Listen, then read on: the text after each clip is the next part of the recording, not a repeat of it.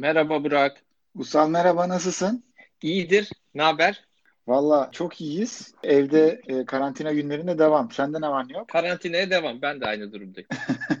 Peki bu karantina günleri nasıl geçiyor senin adına? Allah'tan ben karantina başlamadan tesadüfen evde kendime ofis yapmıştım. Şahane. Evet o yüzden keyifli geçiyor. Şey dönüşü çok hızlı olmuş bir yatırım olmuş. senin Evet. için. Çok iyi bir yatırım oldu. Gerçekten çok iyi bir yatırım. Seni tebrik ediyorum. Aynı şey benim için de geçerli. Biz de ofisten değil de evden çalışma üzerine kendimizi programlamıştık. Bir şekilde bu tamamen üst üste geldi yani. Biz de hayata aynen devam ediyoruz ama işte böyle podcastleri vesaireleri yaparken normalde bir yayın yaptığımız bir yer vardı. Fakat teknolojilerin imkanlarından yararlanıyoruz ve evde kalıyoruz. Sosyal mesafeyi koruyoruz Demek ki böyle. evde olmak da mümkünmüş. Aynen öyle. İşte demek ki e, artık verimli, verimliliğin arttığı bir dönem. Zaten tam olarak da bunu konuşacağımız bir podcast için seni davet ettim. Sen de kırmadın. Çok teşekkür ediyorum öncelikle teşekkür zamanın ederim. için. Ve çok keyifli bir podcast olacağını da en başından tahmin edebiliyorum. Öncelikle hoş geldin gri alanlara. Bu e, bizim KVKK üzerine konuştuğumuz bir podcast ama KVKK'yı motomot hukuk gözüyle konuşmuyoruz. Yani hukuk gözüyle konuştuğumuz alanlar da oluyor tabii de genelde adı üstünde yani gri alan olan, ondan sonra çok konuşulmayan, çok üzerine yazı yazılmayan konularda senin gibi değerli konuklarımız vasıtasıyla bir şeyler üretmeye, bir şeyler yaratmaya çalışıyoruz. E, Bugün de konumuz bu COVID-19 salgını gibi bir kriz ortamında bunun kamusal olarak bir reflekse yol açması ve bu refleksin kişisel veriler üzerindeki etkileri. Evet. Sen de kamusal yaklaşım deyince akla gelen yegane isimsin. Teşekkür ederim. Biraz kendinden bahseder misin? Tabii. Ben şu anda bir buçuk senedir Türkiye'deki belli başlı teknoloji startuplarına kamu ile ilişkiler konusunda danışmanlık yapan bir şirketim var. EasyCo ile başladım. Sonra başka şirketler de geldi. İşte Mutlu Bir Ev, Voltlines, Endexa gibi startuplar geldi. Son zamanlarda Yemek Sepeti ile de çalışmaya başladık. Dolayısıyla Hı hı. geniş bir müşteri portföyü var. Yani bu şirketlerin içinde artık olgunlaşmış şirketler de var. Daha Evet. erken aşama şirketler de var. Ama hepsinin ortak noktası iş modellerinin farklı regülasyonların değiştirilmesini gerektirmesi veyahut Evet. e, regülatif ortamın bu iş modelleri üzerine değişik riskler yaratması ve kompleks pazarlarda işlev görmeleri. Bence zaten artık dijital ortamda yapılan işlerin çoğu böyle kompleks pazarlarda. Yani ya Kesinlikle. regüle olan işler ya da regüle olmasa bile regüle olacak işler. Ya da ihtiyaç duyan, buna ihtiyaç duyan Ya da buna ihtiyaç duyan işler. kamuya anlatılması gerektiği Aynen öyle. işler. İşte e, bizim yaptığımız işte bu e, anlatılmada bir köprü olmak. Bence çok değerli bir iş yapıyorsun. Tabii ki bazı şirketler bunu in-house yapıyorlar. Bazı şirketler bunu da outsource ediyorlar. Sen de bu outsource edildiği zamanlarda başvurulan özellikle de teknoloji camiasında yegane insansın. Bunu şundan dolayı söyleyebilirim. Hem kamu geçmişin var Tabii. hem de bu konuda startupların dilini konuşabilen, teknolojik gelişmeye hakim bir yerde bulunuyorsun. Ondan dolayı da ben bugünkü podcast'te çok değerli görüşlerini bize anlatacağını düşünüyorum. Ben bu introdan sonra hafif hafif konuya girmek istiyorum. Şimdi herkes tabii bir şeyler düşünüyor. Yani sabahtan akşama kadar televizyonları açtığınızda sürekli bir korona, Covid-19, işte ne olacağız, paça çorbası için vesaireler bir sürü e, her kafadan bir ses çıkıyor. Fakat tabii ki biraz bu kalabalığın içinden çıkıp mantıklı bir şekilde bu olayı bir adım geriden izleyen insanlar gelecekte bu işin nasıl olacağını ve şu anda da olayın nasıl değerlendirildiğini görebiliyorlar diye düşünüyorum. Sen de böyle insanlardan birisin. Ondan dolayı ben şu soruyu sana sormak istiyorum. Şu anda bir kriz ortamı var değil mi? Ve bir şekilde ülkeler farklı yaklaşımlar gösteriyorlar. İşte bazı ülkelerin bir sürü bağışıklığı metodu var. Bazısının daha sert önlem vesaire. Sen geçenlerde bununla ilgili çok güzel bir değerlendirme yazdın Dünya Gazetesi'nde. Doğru değil mi? Dünya Evet, Gazetesi'ndeydin. Şimdi e, ben onu da okudum çok zevkle. Teşekkür Ee, ederim. Şimdi orada oradaki e, anlattığın şeyleri de özetleyebilirsin belki. Tabii. soru. Yani burada nasıl bir farklılıklar var? Yani Tabii. ülkeler nasıl farklılık gösteriyor bu konuda? Tabii, tabii şöyle bir tespitle başlamak lazım. Bir kere e, bu içinde bulunduğumuz kriz bizim jenerasyonumuzun daha önce yaşamadığı bir kriz. Çünkü Evet. bizim bildiğimiz krizler, e, ben kendi hatırladığımdan başlayayım. Benim bildiğim ilk kriz 2000 yılındaki dotcom balonunun patlamasıydı. Ondan sonra 11 Eylül oldu onun hemen sonrasında. Piyasalar alt üst oldu. Bu bir krizdi. Evet. İşte Türkiye'de aynı anda ekonomik Anayasa krizi, krizi oldu. oldu. Anayasa kitapçı atma krizi Fırlattılar. oldu 99'da. E sonra 2008'de global finansal kriz oldu. Hadi çok zorlarsak 94'te 5 Nisan kararlarının alındığı krizi de zar Evet, zor ne- hatırlıyoruz. Yani belki. Ama bunlar hep finansmana dayalı krizlerdi. Finansal Doğru. sistem ya kamu borçları ödenemeyeceği için ya işte uluslararası finansal kaynaklar kuruduğu için 2008'de olduğu gibi bir finansal sistem krizi ve finansal sistemden para gelmediği için e, bir talep krizinden bahsediyorduk. Bu, bu arada bizim jenerasyonun bilmediği dediğim hem Türkiye hem de dünyada. Dünyada da çünkü bundan önce Evet. krizler hep böyleydi. İlk defa arz tarafında bir kriz var. Yani bugünkü krizin sebebi ne? Restoranlar Hı hı. kapalı, berberler Evet. kapalı, marketlere giden yok. İçeriye banka şubelerine adamları almıyorlar. Birer birer giriyorsunuz gibi arzın kısılması nedeniyle olan bir krizden bahsediyoruz. Hı hı. İnsanlar arabalarını bilmiyor, bilmediği için benzin almıyor vesaire vesaire. Evet. Şimdi başka bir dünyadan bahsediyoruz. Dolayısıyla bu krize verilecek cevapları da kimse bilmiyor. Evet. Şimdi bu önemli bir nokta. Yani böyle hazır bir reçete hani eskiden işte IMF'ye git sana bir reçete versin onu uygula şey vardı. Şimdi Hı öyle bir reçete yok. Dolayısıyla her ülke Kesinlikle. çok acil bir şekilde tam bilgiye dayanmadan kararlar veriyor. Böyle yapmakla mecburiyetinde. Çünkü kimse ne olacağını bilmiyor. Şöyle düşün. Ya 3 hafta önce böyle bir şeyin olacağını bilmiyorduk. 3 Evet. hafta önce değil mi? Sağlam Doğru. öngörüsü olmayan veya felaket tellallığı yapmayan bazıları da öyledir. Yani her şeyin en kötüsüne bakar ama sağlam bir öngörüsü olmayan kimse bu işin hem Avrupa'yı hem Amerika'yı hem de işte Türkiye gibi gelişmekte olan piyasaları böyle etkileyeceğini düşünemiyordu. Çok hızlı gelişiyor olaylar. Bu çok hızlı gelişme içinde de e, farklı aslında öncelikler var. Şimdi şuradan başlayalım. En temel öncelik tabii ki insan hayatının korunması. İnsan hayatının korunması ne demek? Bu virüsün yayılmasının minimum seviyeye indirgenmesi. Virüs sosyal temaslarla yayıldığı için yani insanların birbiriyle görmesiyle işte aynı odada bulunmasıyla vesaire yayıldığı için bu temasların minimize edilmesi gerekiyor. Bu temasları ne kadar minimize ederseniz virüsün yayılmasını o kadar önlüyorsunuz. Bu da şu demek kısa vadede virüsün bulaştığı kişi sayısını azaltıyorsunuz. Bunu önlediğiniz müddetçe azaltıyorsunuz. Evet. Önlemlere gevşetildiği anda ki onu da birazdan konuşuruz nasıl gevşetilebileceğini Hı hı, hı bu virüs tekrar yayılabiliyor. Ne zaman Evet. ki bu virüse karşı bir aşı veya ilaç geliştirilir ki bu konunun uzmanları bu işin böyle aylarla olabileceğini düşünmüyorlar. Yani neredeyse yıl, yıllara en azından bir yıla Evet. kadar uzayan bir süreçten bahsediliyor. O zaman tabii Yani iş orta değişecek. ölçekteki düşünce 12 ile 18 Ay ay gibi deniyor. duruyor Hadi şu anda. herkes çok fazla çalışsa vesaire şimdi Bill Gates fabrikalar yaptırıyor filan. Gene de bir bu işin yani önümüzdeki sene başında 2021 başından önce bir Evet. aşı filan bulunması ufukta görünmüyor. Dolayısıyla o zamana kadar ne zaman bu kısıtlamalar gevşerse o zaman bu virüs tekrar yayılmaya başlayacak. Tekrar hortlayacak yani. Evet neredeyse. ve bu kısıtlamaların esas amacı aslında hastalanan kişilerin hastanelere gittiğinde orada onlara bakacak doktor bulunabilmesi, yatak bulunabilmesi, solunum cihazı bulunabilmesi vesaire. Yani sağlık sistemi üzerindeki yükü hafifletmek için. Yani insanlar Evet. hastanelere gittiklerinde böyle acil servisin önünde nefes darlığı çekerek ölmesinler diye yapılıyor bu iş. Evet. Şimdi Ya da cesetler koridorlarda dolmasın diye dolmasın yapılıyor. diye. Yoksa bu kısıtlamalar kaldırıldığı zaman virüs kaybolmuş olmayacak eğer bir aşı Evet. geliştirilmezse.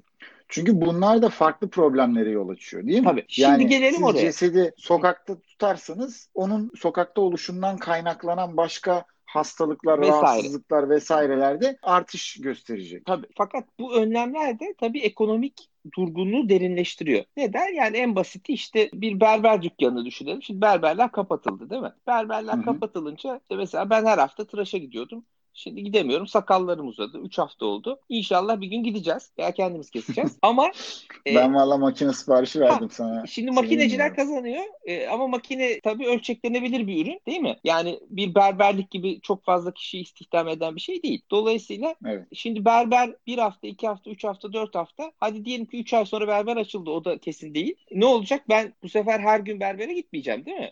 Eski tıraşları Evet. telafi etmek için. Gene haftada bir gideceğim. Aynen öyle. Dolayısıyla bir kere berberin Aradaki kayıp Berberin sermaye gitti. Yani 3 ay cepten Kesinlikle. yedi. Şimdi eğer 3 aylık Evet. sermayesi varsa ne hala. Şimdi çoğu berberin 3 aylık işletme sermayesi yok. Berberi geç çoğu restoranın da yok. Yani böyle Çoğu hani kişinin de yok kişi, ha, yani. şimdi gelelim kişiye. Kişilerin de yok. Şimdi geçenlerde bu Türkiye raporu.com bir araştırma yapmış.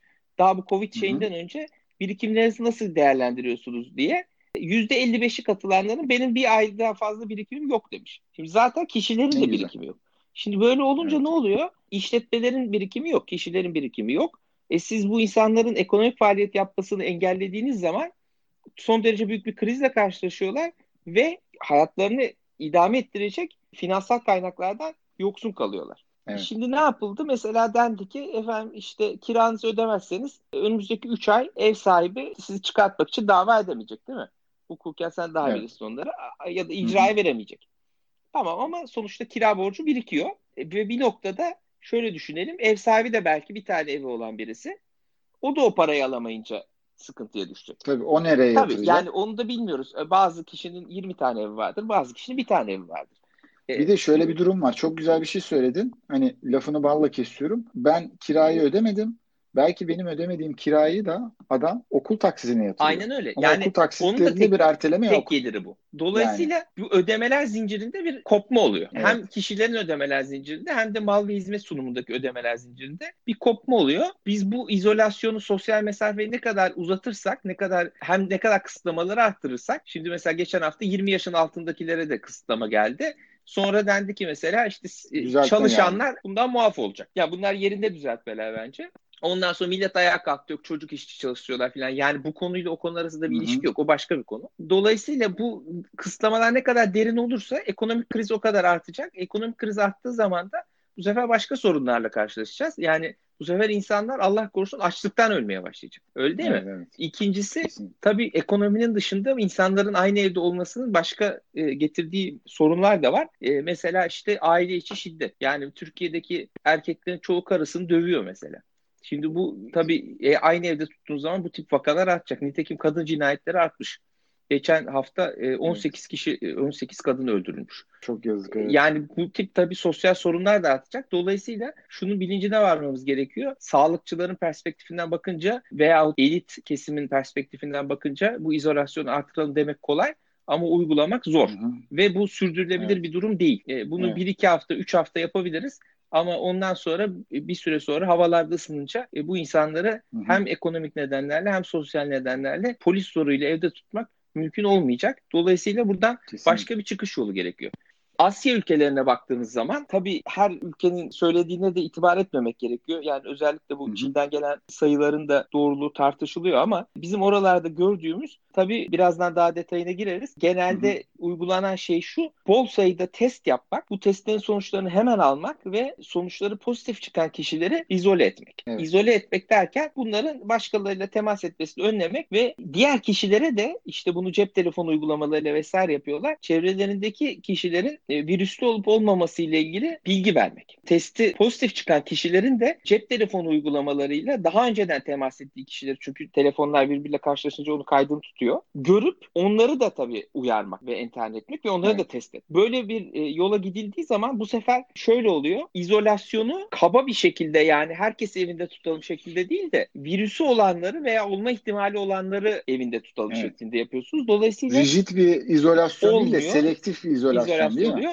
Dolayısıyla da bu şu demek o zaman en azından virüsü olmayanlarla ekonomiyi bir miktar sürdürmek mümkün oluyor. Tabii ki eski hal gibi evet. değil ama en azından çarkları döndürmek bu insanların para kazanmasını ve kazandıkları parayla da tabii kendi çevrelerinde, ailelerinde vesaire virüsü olanları yani izole olanları desteklemelerini sağlamak mümkün oluyor. Bu bir yöntem. Eğer bunu yapamıyorsanız daha kaba bir yöntemde tabii burada yüksek risk grubu yaşlılar olduğu için yaşlıları izole etmek. Şimdi biz Hı-hı. ilk başta öyle yaptık biliyorsun 65 yaş üstü ama evet. bu izolasyon tabii bizim aile yapımızda tam bir izolasyon olmuyor. Aynı sıkıntı İtalya'da da oldu. Yani insanlar aile büyükleriyle beraber yaşıyorlar veyahut ziyaret etmek, Hı-hı. görmek istiyorlar. O zaman bu virüs onlara da evlerinde bile olsalar bulaşıyor. Yani siz eğer dedenizle annenizle beraber oturuyorsanız gene o virüsü eve getiriyorsunuz. Dolayısıyla diğer bir yöntemde tabii yaşlıları toplu olarak yani bulundukları yerlerden kaldırıp başka yerlere götürüp orada izole etmek.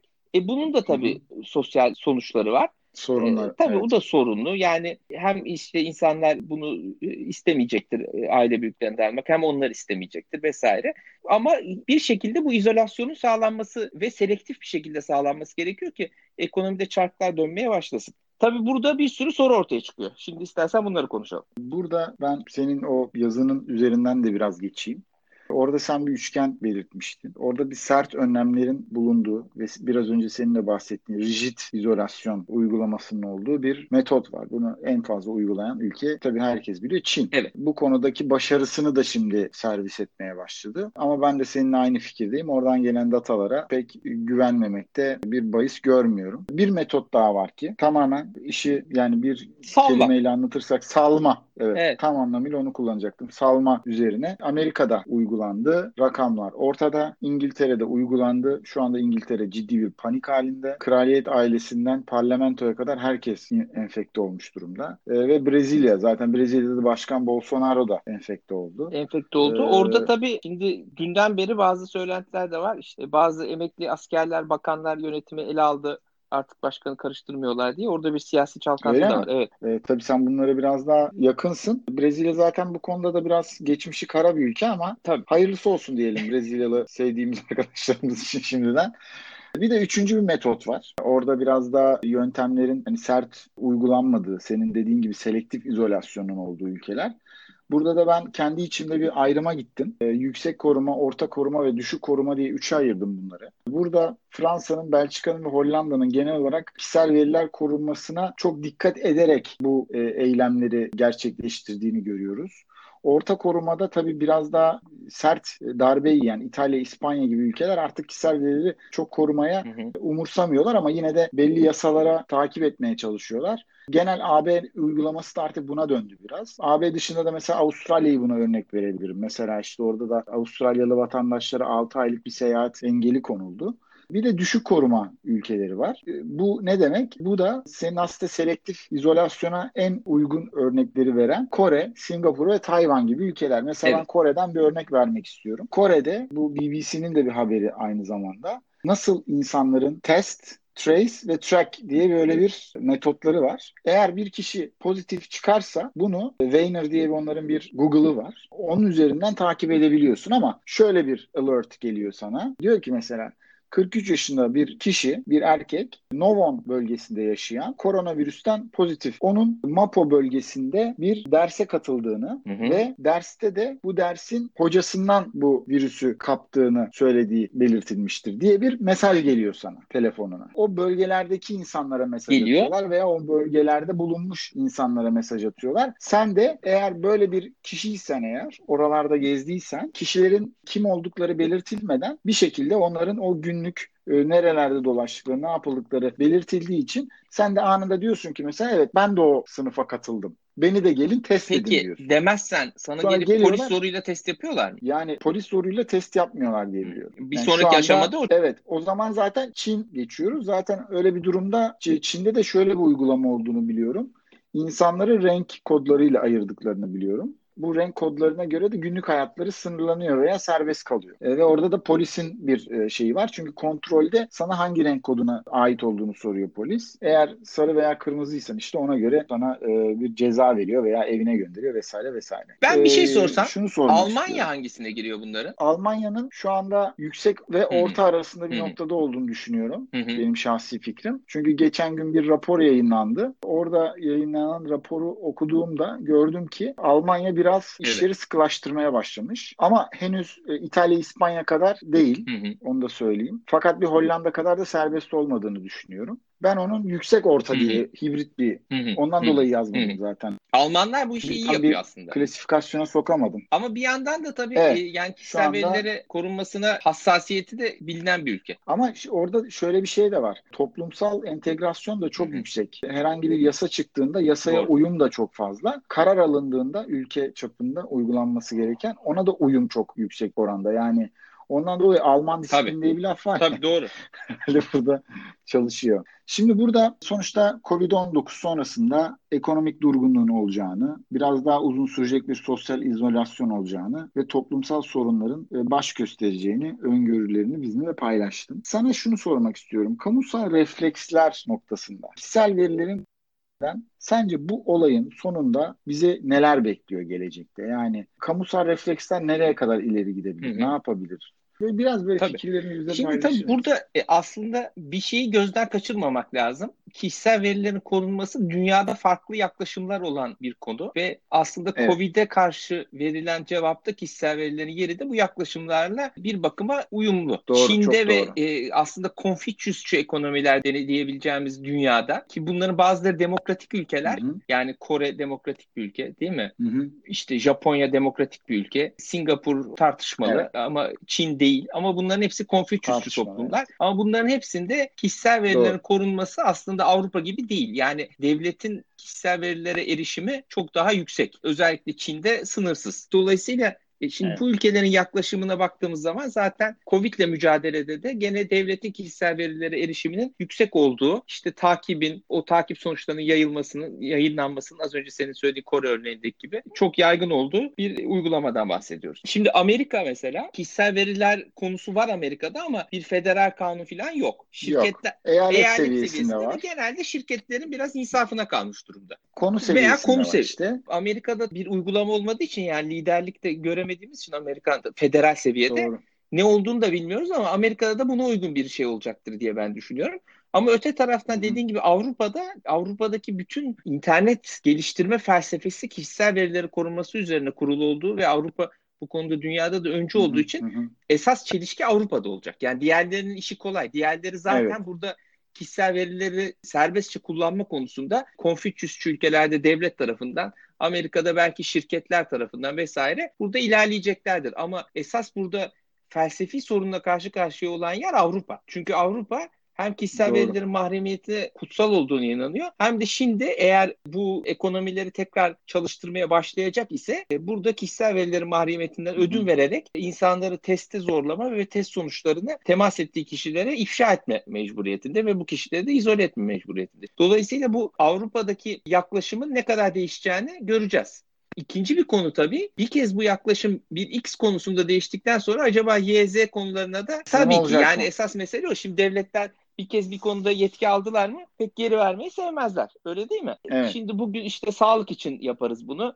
Ee, yarın bir gün başka şeyler için de yapabiliriz. Cinsel tercih için yaparız. Kesinlikle. Şunun için yaparız. Bunun için yaparız. Yani evet. bu iş buralara gidecek mi? Tabii Avrupa'da böyle bir şey olması yükselen bir sağ Aynen öyle. Avrupa'da, Avrupa'da böyle içerisinde. bir şeyin olması daha yavaş olacaktır ama mesela işte Asya ülkelerinde böyle şeyler de görebiliriz. Ve böyle şeyler zamanla Hı-hı. biliyorsun yani bu tip normlar biraz zamanla değişiyor. Sonra birdenbire böyle bir kriz anında e, yıkılıveriyor. Dolayısıyla böyle bir Kesinlikle. gelişme olacak mı olmayacak mı göreceğiz. Henüz Avrupa'daki uygulamalarda ben e, kişisel verilerin korunması anlamında hani devir değiştirici bir yaklaşım görmedim. Hani Avrupa değerlerinden vazgeçiyor falan evet, gibi. Ben de görmedim. Ama tabii Avrupa'da az önce senin de söylediğin gibi kendi içinde bir homojen bir yaklaşıma sahip değil. Burada şunu da unutmamak lazım. Gene senin söyledikleri Batı Avrupa ülkeleriydi. Bir de mesela Macaristan var.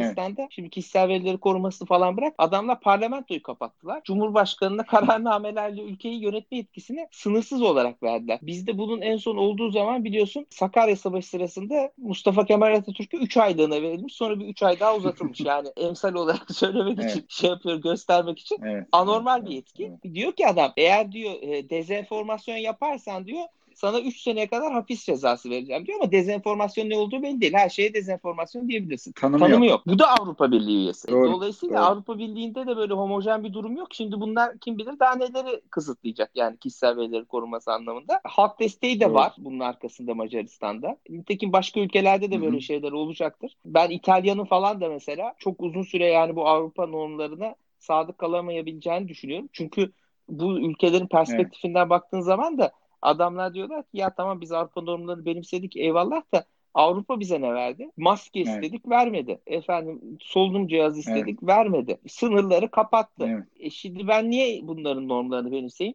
Diyenler olacaktır. Kim burada bu mücadelede kim önde çıkacak? Kim başarılı olacak? Bunu tabii biraz zamanla göreceğiz. Buradaki bence en önemli faktör az önce de söylediğim gibi bu virüs işinin ne kadar gideceği. Yani bunun 3 ay sonra bu işin çözülmesi, geçici de olsa bir ilaç filan geliştirilmesi de ortaya çıkacak tablo ile bu işin bir yıl sürmesinde ortaya çıkacak tablo çok farklı. Bir de burada çok ilginç bir ülke var Ussal. Yani ben İsveç'i evet. ben bütün dünyanın en ilginç ülkesi olduğunu düşünüyorum bu Covid-19 ve bu tarz konularla ilgili tepki verme açısından. Bir defa adamlar sürü bağışıklığını tercih ettiler. Yani hani bir tane kim 500 milyar ister sorusu olsa bu e, seyirciye bile sormadan sileceğin şey sürü bağışıklığıdır Tabii. herhalde. Yani İsveç hangisini yapmaz diye sorsalar ben sürü bağışıklığını yapmaz derim ama onu uyguladı. Ondan sonra başka bir konuya da bağlamak istiyorum bunu bu şekilde. Bir yandan da data protection vesaire o konularda çok ne bileyim öncü de demeyeyim de uygulama konusunda çok daha hassas olduğu düşünülen bir ülke. Mikroçip implantında kişilerin kendi vücutlarına mikroçip bağlaması konusunda bayağı lider ülkelerden biri. Ya çok ilginç. Ee, evet. Covid-19'dan önce de yapılıyordu ve bununla ilgili şimdi tabii Covid-19 olduktan sonra işte bize çip mi takacaklar falan filan diye böyle her yerde WhatsApp gruplarında da bunun videosu dö- dönmeye başladı. E, ama yani bu 2019'da yapılmış bir haber bu. Yeni bir haber değil. Mesela buradan da şuna gelmek istiyorum. Böyle bir kriz. Acaba bir kamusal refleks bundan sonra şu anda belki kendi bilmeden tezahür bile edemediğimiz bir uygulamayı önümüze pişirip getirir mi? Ne düşünüyorsun Yani bu konuda? bunun imkanı var. Bir İsveç örneğine geri dönelim istersen. Tabii Hı hı. çok iyi incelemek lazım. Yani bir İsveç'te yaşayan biriyle falan da konuşmak lazım ama benim gördüğüm ve tanıdığım kadarıyla İsveç'teki en önemli faktör burada devlete vatandaşların güveni çok fazla. Yani vatandaş devletinin kendisine ihanet etmeyeceği düşüncesinde. Dolayısıyla diyor ki yani işte rakamlar mı açıklanıyor? Ya bu rakamlar yanlış diye kimse düşünmüyor değil mi? Evet. Acaba benim verilerimi bunlar bu maksatla alır başka bir şeyde kullanır mı diye düşünmüyor. Bu işi işte acaba bir e, Amerikan oyunu Çin oyunu mu falan diye düşünmüyor. Yani e, Evet, güvenin evet, yüksek olduğu bir toplum. Hı. Bu tabii çok önemli. Yani İsveç değil de ben Finlandiya için sonuçta biliyorum ama İsveç'te de benzerdir. Sokağa çıktığınızda sokakta tanıdığınız birine güvenir misiniz diye bu Pew Research yapılıyor her ülkede her sene anket aynı soruları soruyorlar. E, sormuşlar %64'ü güvenirim demiş. Türkiye'de bu oran sokakta tanıştığınız birine güvenir misiniz? %4. Orada 64 bizde 4. Dolayısıyla e, yani bu güven ortamının tabii çok büyük bir farklılık yaratıyor. Vatandaşların hem birbirine hem de devlete güvenmesi ve devletin aslında kendinden ayrı bir şey değil de kendilerini oluşturduğu bir aygıt olarak görmesi. Tabii bunun tarihsel sebepleri var. Yani bizde böyle değil. İtalya'da da böyle değil. Çin'de de böyle değil. Orada korkuyorlar devletten. Yani bu ülkelerin hepsinin kendi tarihsel kurumsal gelişimleri var. İsveç nasıl oldu da bu işe cesaret etti? Onu bilmiyorum. Evet şaş şaşkın. O enteresan. Hala restoranlar açık. Hala barlar açık. Hala insanlar sokağa çıkabiliyor ve geziyorlarmış. Yani hani böyle yoğun olarak kalabalık şekilde değil ama ve bunun sonunda eğer İsveç'te dediğin gibi bir mikroçip uygulaması gelirse vatandaşlar devlette güvendiği için bunu kabul de edebilirler. Çünkü farklı bir e, psikolojiden Evet. bahsediyoruz. Yani bizim gibi veyahut işte dediğim gibi diğer Avrupa ülkelerinde vatandaşların devlette bir çekişme içinde olduğu tarihsel olarak ülkelerdeki gibi veya Amerika'daki gibi devlete hiç güvenilmeyen zaten işte devlet en az olsun denilen ülkelerdeki gibi oralarda oluşacak tavrın aksine İsveç'te bu kabul de görebilir ve çok ilginç olur. Çok da basit bir teknoloji zaten. Bütün dataları kişinin artık cep telefonuna bile ihtiyaç olmadan yani hiçbir şeye ihtiyaç olmadan her şekilde tutabilir hale gelebilirsiniz Gelebilirsin. yani. Mikroçip oldukça böyle conspiracy teori sevenlerin sevdiği bir konu ama çok da gerçekçilikten uzak olduğunu düşünmüyorum. Çünkü yani zaten mevcutta uygulanıyor ve insanlara daha sağlıklı, daha güvenli bir hayat vaadi ile bence çok rızayla e, gerçekleşebileceğini düşünüyorum dünyada. Tabii belki tezahür edemiyoruz. Bu nasıl olacak? Nasıl böyle bir şey gerçekleşecek ama belki bu Covid-19 veya bundan sonra yaşanacak işte dedik ki ekonomik doğruluk yaşanacak dedik. Uzun süreli sosyal izolasyonlar olacak dedik. Toplumsal sorunlar yaşanacak dedik. Belki bu sorunlar bu yani bu maddeler e, bu başlıklar altında gerçekleşecek olaylar neticesinde insanlar koştura koştura gidip yaptıracak belki bunu bilemiyoruz. Ama ben bir noktaya da parmak basarak senin görüşlerini alarak bu yayınımızı e, yavaş yavaş sonlandırmak istiyorum. Burada e, senin kişisel verilerin işlenmesinin öneminin artıp artmayacağı ile ilgili fikrini merak ediyorum bu olaylardan sonra. E, sonrasında sence bu konuda senin de uzmanlık alanın olduğu için teknoloji şirketlerini neler bekliyor? Hı hı. Fikirlerini bizimle paylaşır mısın? Şimdi burada çok belirsizlik var. Bir yandan tabii ki az önce de konuştuk kişisel verilerin mahremiyetine verilen kutsallık acaba Avrupa'da sona erecek mi diye. Ben Avrupa'da bu işin bu kadar kolay ortadan kalkacağına inanmıyorum. Yani Avrupalılar gene anayasal haklarını hı hı. müdafaa edeceklerdir. Bununla beraber ve biliyorsun son e, yıllarda bu Big Tech denilen büyük teknoloji şirketlerine karşı da çok yoğun tepki vardı. Neden? İşte bizim kişisel verilerimizi evet. topluyorlar ve topladıkları amacın dışında kullanarak bu işten anormal paralar kazanıyorlar. E, ve aynı zamanda bir bakıma da e, vatandaşları çeşitli şekillerde şartlandırarak işte şunu almaya, bunu izlemeye, buraya tıklamaya yönlendiriyorlar. Ben şöyle bir tepki olacağını düşünüyorum. Şimdi bu kriz bize aslında bir yandan da şunu gösterdi. Dünyada anormal bir eşitsizlik var. Bugün hı hı. biz bu yayını evlerimizden yapıyoruz ama binlerce insan sokaklarda çalışmak mecburiyetinde. Bunun işte evet. şeyi var, e, kargocusu var, efendime söyleyeyim işte çiçekçisi var, bilmem necisi var. Yani bu insanlar hayatlarını devam ettirebilmek için çalışmak mecburiyetinde. Buna mukabil çok anormalde bir servet birikti. Bu servet birikiminin temel nedenlerinden biri Doğru. dünyada bu büyük teknoloji şirketlerinin yaratmış olduğu monopoller. Yani buralarda biriken para, buralarda çalışanların kazandığı para veya bu şirketlerin çevresinde gelişen işlerde Hı-hı. kazanılan para aslında eşitsizlikleri de artırıyor. Dolayısıyla ben bu eşitsizlikler kriz sonucu daha çok ortaya çıktıkça aslında bu şirketlere karşı tepkinin de daha çok bilenebileceğini düşünüyorum. Daha çok artabileceğini düşünüyorum. Nitekim Amerika'da büyük buhranda da böyle olmuştu. Toplum evet. biz yeni bir mutabakat istiyoruz dedi bu büyük buhrandan sonra. Ve Amerika'da aslında daha önce çok daha e, vahşi olan e, bir kapitalizm biraz daha e, törpülenmiş hale geldi. Ha Avrupa ile mukayese edersen Amerika'da gene hala biliyorsun bugün Amazon e, çalışanlarına hasta oldukları zaman parasını vererek izin vermeyi e, bir şey olarak sosyal sorumluluk olarak kabul ediyor. Çünkü Amerika'da böyle bir hakkın yok. Yani hala çok farklılık var ama ben bunların biraz daha düzelebileceğini düşünüyorum. Ve bu noktada da büyük teknoloji şirketlerine tepki artabilir. Bununla beraber bir şey daha söyleyeyim bitirirken. Yani bu işte mesela bu Covid Hı-hı. olayında büyük teknoloji şirketleri Facebook, Google vesaire kötü bir sınav vermediler şu ana kadar. Yani özellikle bu dezenformasyona karşı evet. falan önlemler aldılar. Dolayısıyla ilk defa e, efendim biz işte platformuz bu platform üzerinden yapılan işler e, bilgilerin doğru mu yanlış mı olduğu bizi ilgilendirmez vesaire söyleminden kaçındılar. E, ha bu geçici bir şey mi evet. yoksa bunların tavrında bir, bir ona değişikliğe yol açar mı? Bunu zaman gösterecek. Yani burada da Sezar'ın hakkını Sezar'a vermek lazım. Ama ben gene de e, bu şirketlere evet. karşı tepkinin yükseleceğine inanıyorum. E, çünkü ne kadar çok eşitsizlik olursa toplumda e, o kadar e, aslında bu krizde de bunun olumsuz sonuçlarını görüyoruz. Ben senin bu söylediklerinden senin biraz daha bu tarz şirketlere daha doğrusu yapılara Hı-hı. diyeyim yani. Bu sadece çünkü bir şirket olmak zorunda değil. Belki burada bir senin de eski uzmanlık alanın olduğu için Tabii. rekabet tarafında böyle bir monopol, kartel vesaire durumları da olabilir. Şimdi bunlara karşı koruyucu ne var? Kişisel verilerin korunması, rekabet hukuku gibi alanlar var. O zaman biz biraz daha bunların sanki önemin artacağını kesinlikle düşünüyoruz ama tabii burada da burada da şey lazım değil mi? Kamusal bir e, bir bilinç lazım. Yani bunu ortaya koyabilecek bir niyet lazım. Bir de istersen bitirirken çok fazla da böyle hukukçu dinleyicimiz de olduğunu düşünüyorum ben senden ötürü. Bir şeye daha işaret edelim. Biraz teknik bir konu olmakla beraber. Bu kişisel evet. verilerin korunmasıyla e, rekabet hukukun etkileşimi bence önümüzdeki yıllarda çok belirleyici olacak. Burada Alman rekabet otoritesi evet. Bundeskartellamt bir karar verdi. Dedi ki